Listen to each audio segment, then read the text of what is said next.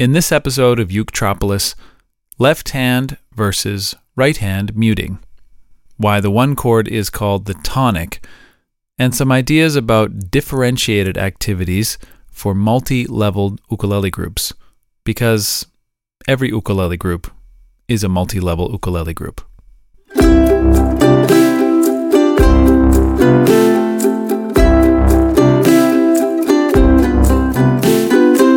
Welcome back to the Uketropolis podcast for more real ukulele answers to real ukulele questions. These are questions posted by students on uketropolis.com, where you'll find a whole bunch of unique online ukulele courses like Ready Steady Ukulele, Booster Uke, The Ukulele Way, and Peace Like an Ukulele. I'm your host, James Hill.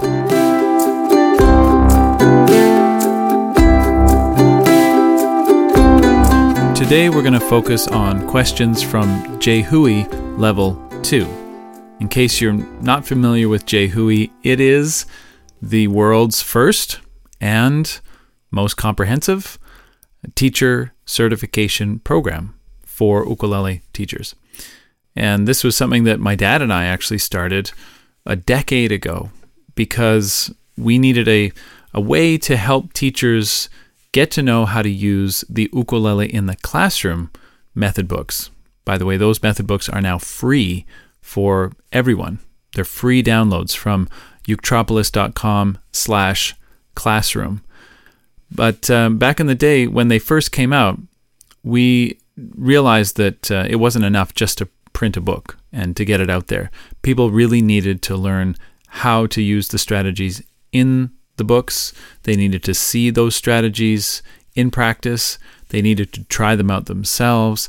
And maybe most importantly, they needed to be part of a supportive teacher community, because everyone needs support, but in particular teachers who are teaching ukulele, I think, need to feel connected to other teachers who are facing some of those same challenges. When you get up in front of a class of students and they're all sitting there with their ukuleles looking at you with those sort of expectant eyes and, okay, show us something, you better be ready for that. And that's what JHui was designed to do, is to make you not only ready for that first lesson, but to give you a bird's eye view of the learning journey that you are taking students on, so that you're never just one lesson ahead of your students, but you really have a clear view of where you're taking them in the short term and in the long term. So that's what JHui is all about, and you can learn more about that at uketropolis.com/JHui. But today we're going to focus on some questions from students in that JHui Level 2 program. There are 3 levels of the program. And the first one comes from Allison, who has a question about arranging. And she says, at least this was from a lesson that I was teaching on arranging. And she picked out this one thing, which is, she said, are you muting the strings with your left hand? She said, that's what it looks like you're doing. Are you muting the strings with your left hand? And this actually gets us into a whole kind of Mac versus PC debate within the ukulele world in general.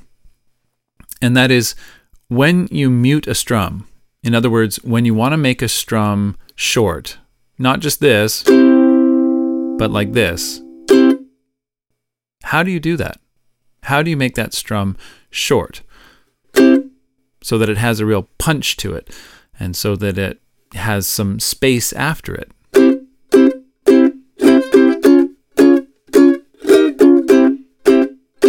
As opposed to...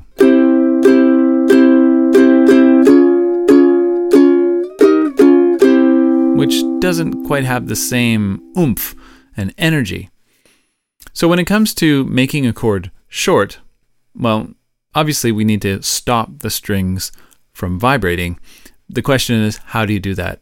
And the answer is going to depend on which ukulele player or which ukulele teacher you ask. Some people do it with the right hand, Some people do it with the left hand. And I'm just one of those people that does it with the left hand.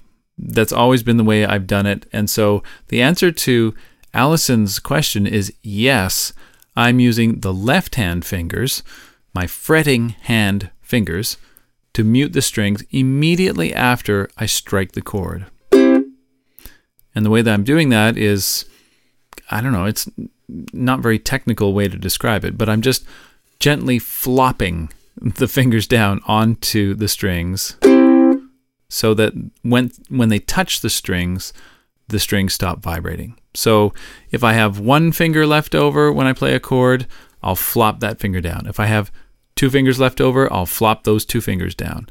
And this is just how I've gotten used to doing it. And it works for me. The other way that you often see and hear about people doing is with the right hand, what's sometimes called a chuck or a chunk, where you strum with the right hand and then immediately bring some part of the right hand, the palm or the side of the hand, into contact with the strings, and you get kind of this sound. Funny, I'm actually not very good at it because I never do it.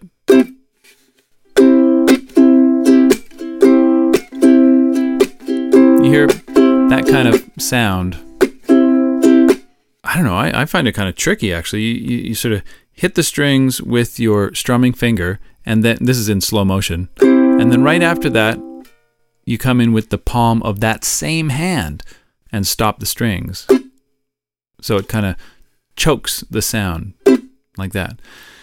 And I guess if I practiced a bit, I could probably learn how to do this sort of chunking or chucking thing. But to be honest, and I don't want to get into a big debate about which one is better, because it really doesn't matter. You're going for the sound one way or another.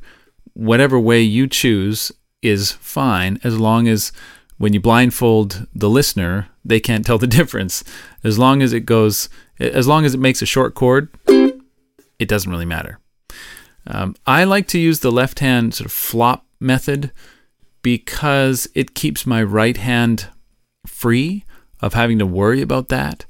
And so if I want to do other strums, if I want to do fancy strums, triple strums, double strums, quadruple strums, whatever, then I can just focus on muting with my left hand, and my right hand stays completely free to do those things. So like if I wanted to add a little flourish,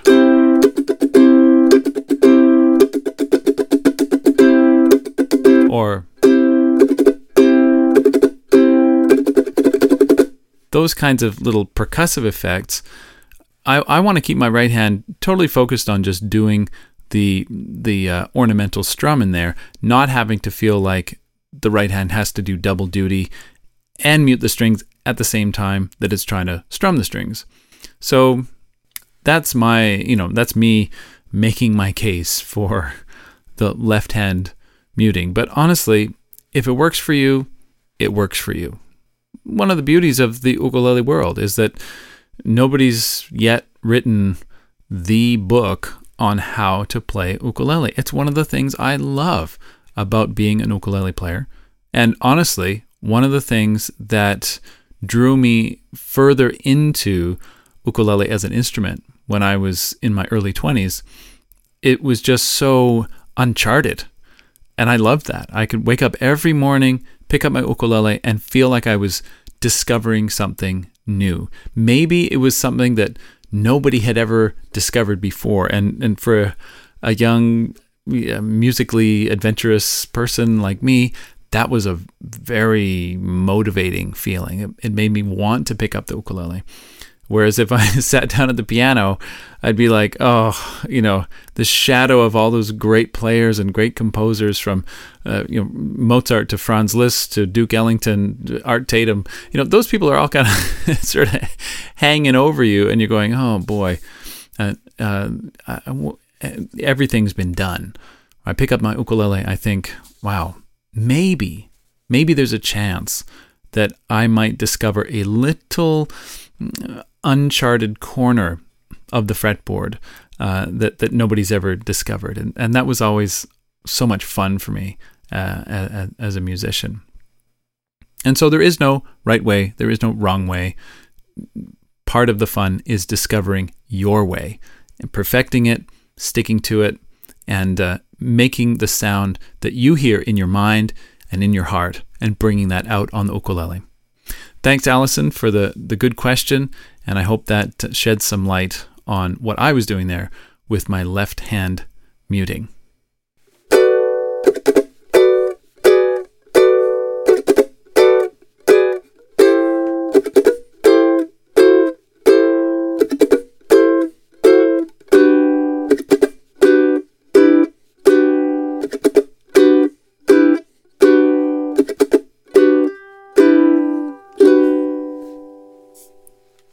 Our next question comes to us from Marianne, who's just finishing up Unit 1 of JHui Level 2, and she's doing the quiz. And she makes a comment here on the quiz that I'd like to kind of springboard off into a conversation. She says, "Haha, I missed the cool, refreshing tonic."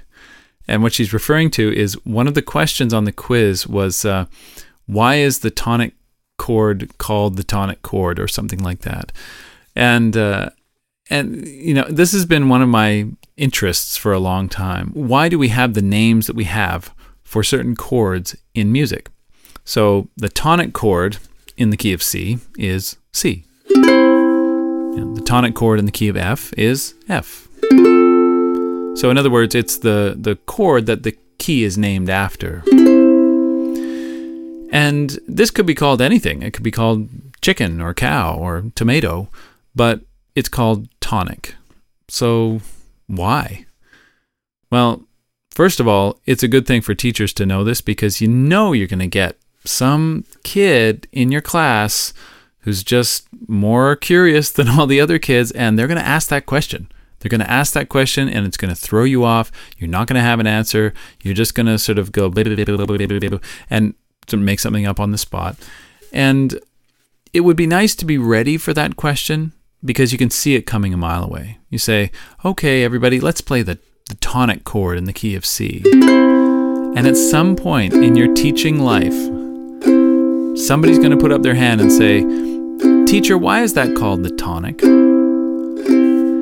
And I can't really find a straight answer for this. I was just looking at Wikipedia, trying to figure out just now if there was a better answer than the one I have in mind. I couldn't really find a good answer for this, but I can't help but think that the reason the one chord, that home chord, the one where you start and end, the reason it's called the tonic chord is because it feels like cool, refreshing, tonic water. It revitalizes the ear when we come back to it. It just feels like, there's a sense of relief and refreshment when we come back to that. And, you know, I don't think that's much of a stretch. I think the word tonic just evokes that. I always think of just sitting in a bath after a long day in the studio, or after a long day on tour, or after a long day mowing the lawn, whatever it might be, just relaxing. Especially if we've had a lot of tension, you know, getting back to that cool, crisp tonic is always a nice thing. And we can feel, you know, your body knows what that feels like. You hear it with your ears, but you feel it with your entire being. And so that makes sense. The tonic would be called tonic. But what about some of the other harmonies in the key? I've always been fascinated by the dominant chord, which is built on the fifth degree of the scale. This is the chord that is generally thought of as the tension chord, or the away from home chord. Here's home and here's away. That's the chord that we can't really end on, because it's a cliffhanger. I can remember this old story that I read in a book somewhere where Mozart's father, who was his main teacher his whole life, would get up in the middle of the night and go to the piano, which was in their house, and play some phrase. He would improvise something.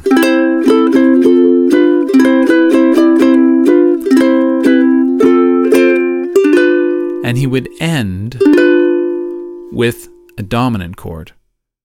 And that was it. And then he would go back to bed. And the young Mozart, who was, you know, in another part of the house, would hear this phrase, this opening phrase, and he would have to get out of bed, go to the piano, and finish the phrase.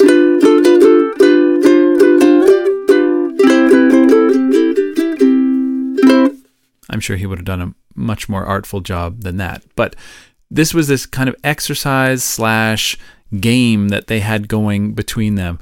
It was kind of almost like a practical joke, you know, getting woken up in the middle of the night just so you could finish the sort of hanging harmony that somebody else had started, kind of a finish the phrase kind of a game.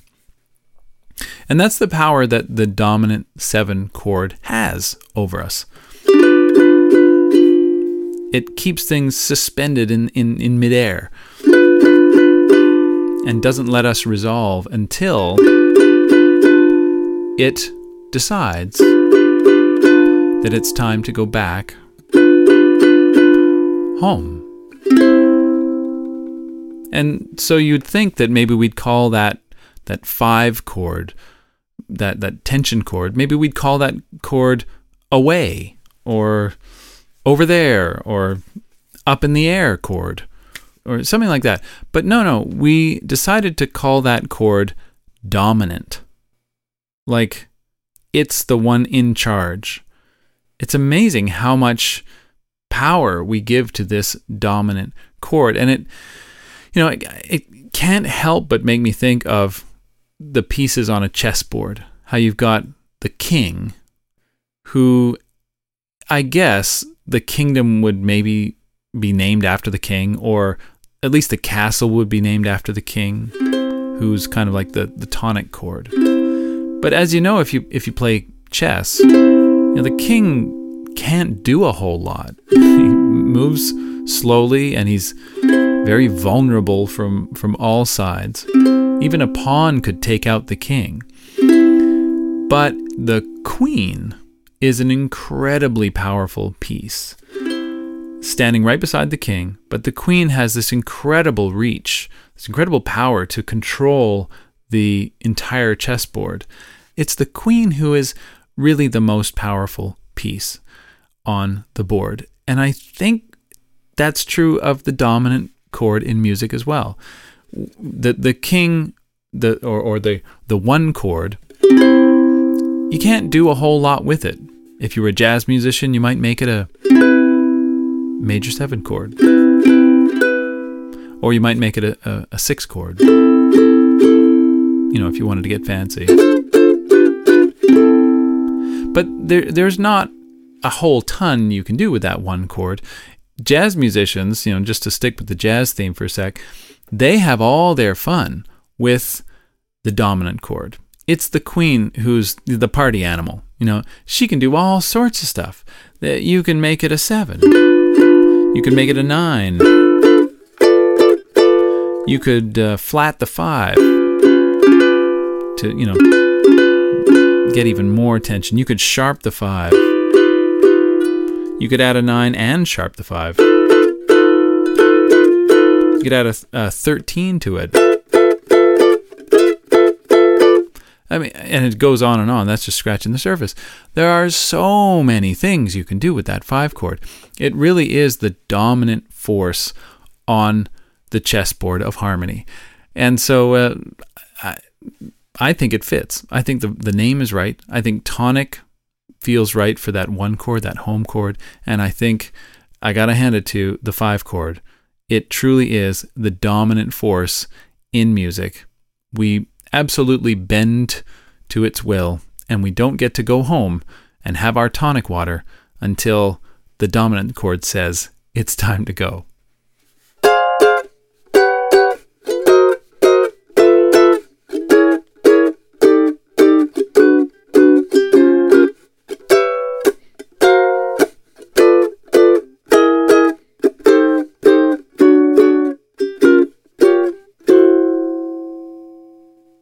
And we'll finish today with a question from Donna, who's working on the lesson called Crawdad Song. You know the one. You get a line and I'll get a pole, honey, honey, etc. And she says, any tips for students who might be struggling to pick the eighth notes at full tempo? These ones. Those get a line and I'll get a pole, those quicker notes. She says, perhaps using a flat pick. Any other suggestions? Okay, so this is a situation all teachers find themselves in pretty much every day.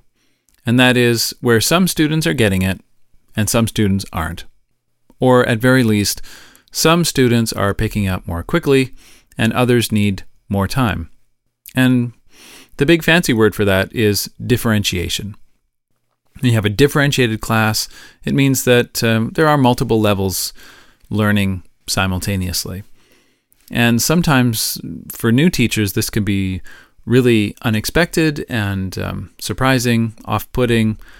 I often talk to teachers who say, you know, I'm having a terrible time in my class. They say, I'm just struggling so much because some of my students are more advanced than others.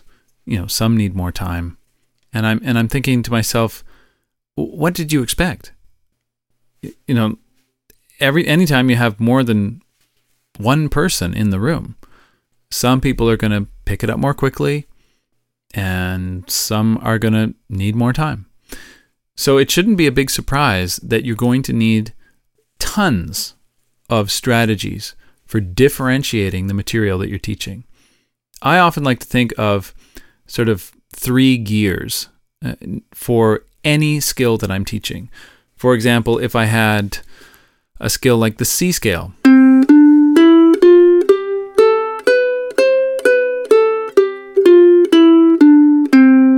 what I just played should be considered sort of the middle of the curve. That's where I want most students to end up. But I always need the ability to turn down the heat for students who are struggling and turn up the heat for students who need extra challenge. So no matter what I'm teaching, I want to have three levels of that thing that all can be played together at the same time so that students can still enjoy the feeling of playing with one another. So for example, if I was to turn down the heat on the C scale, I might just get some students to pluck the note C over and over while others play the scale. That's something that anyone can do, and actually sounds pretty nice. If I sing the scale against that, it would sound do, re, mi, fa, sol, la, ti, do, ti, la, so, fa, mi, re, do. It gives us kind of a pedal, almost like a drone, and it sounds really nice. And it gives those students something that is musically purposeful. I think that's so important, that whatever you give students, it needs to be purposeful. They need to feel like they're part of it. Even if it's a simpler part, and maybe they can tell, hey, this is a simpler part, it's still purposeful and musical. If I was going to turn up the heat on the C scale, if I had a student who was starting to drift away because playing the C scale is just too easy, that student starts to distract other students because they are goofing around, because they're over it already. It's too simple. I need to pull that student back in with a challenge. Maybe I get them to play in thirds.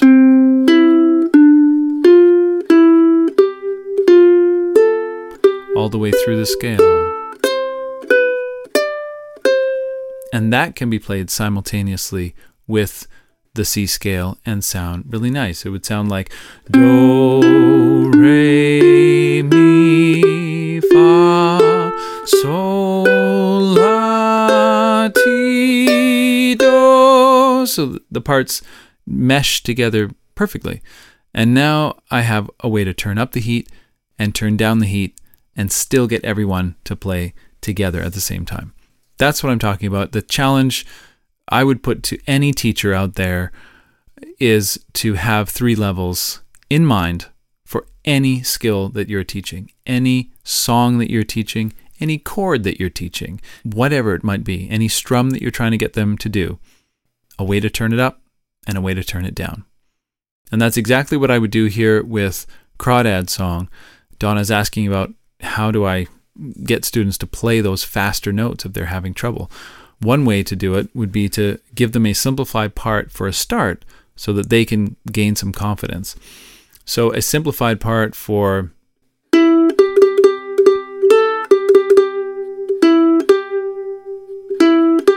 the first thing I might do is just leave out the eighth notes so they don't get lost in the weeds there. Maybe I'll just have them play this.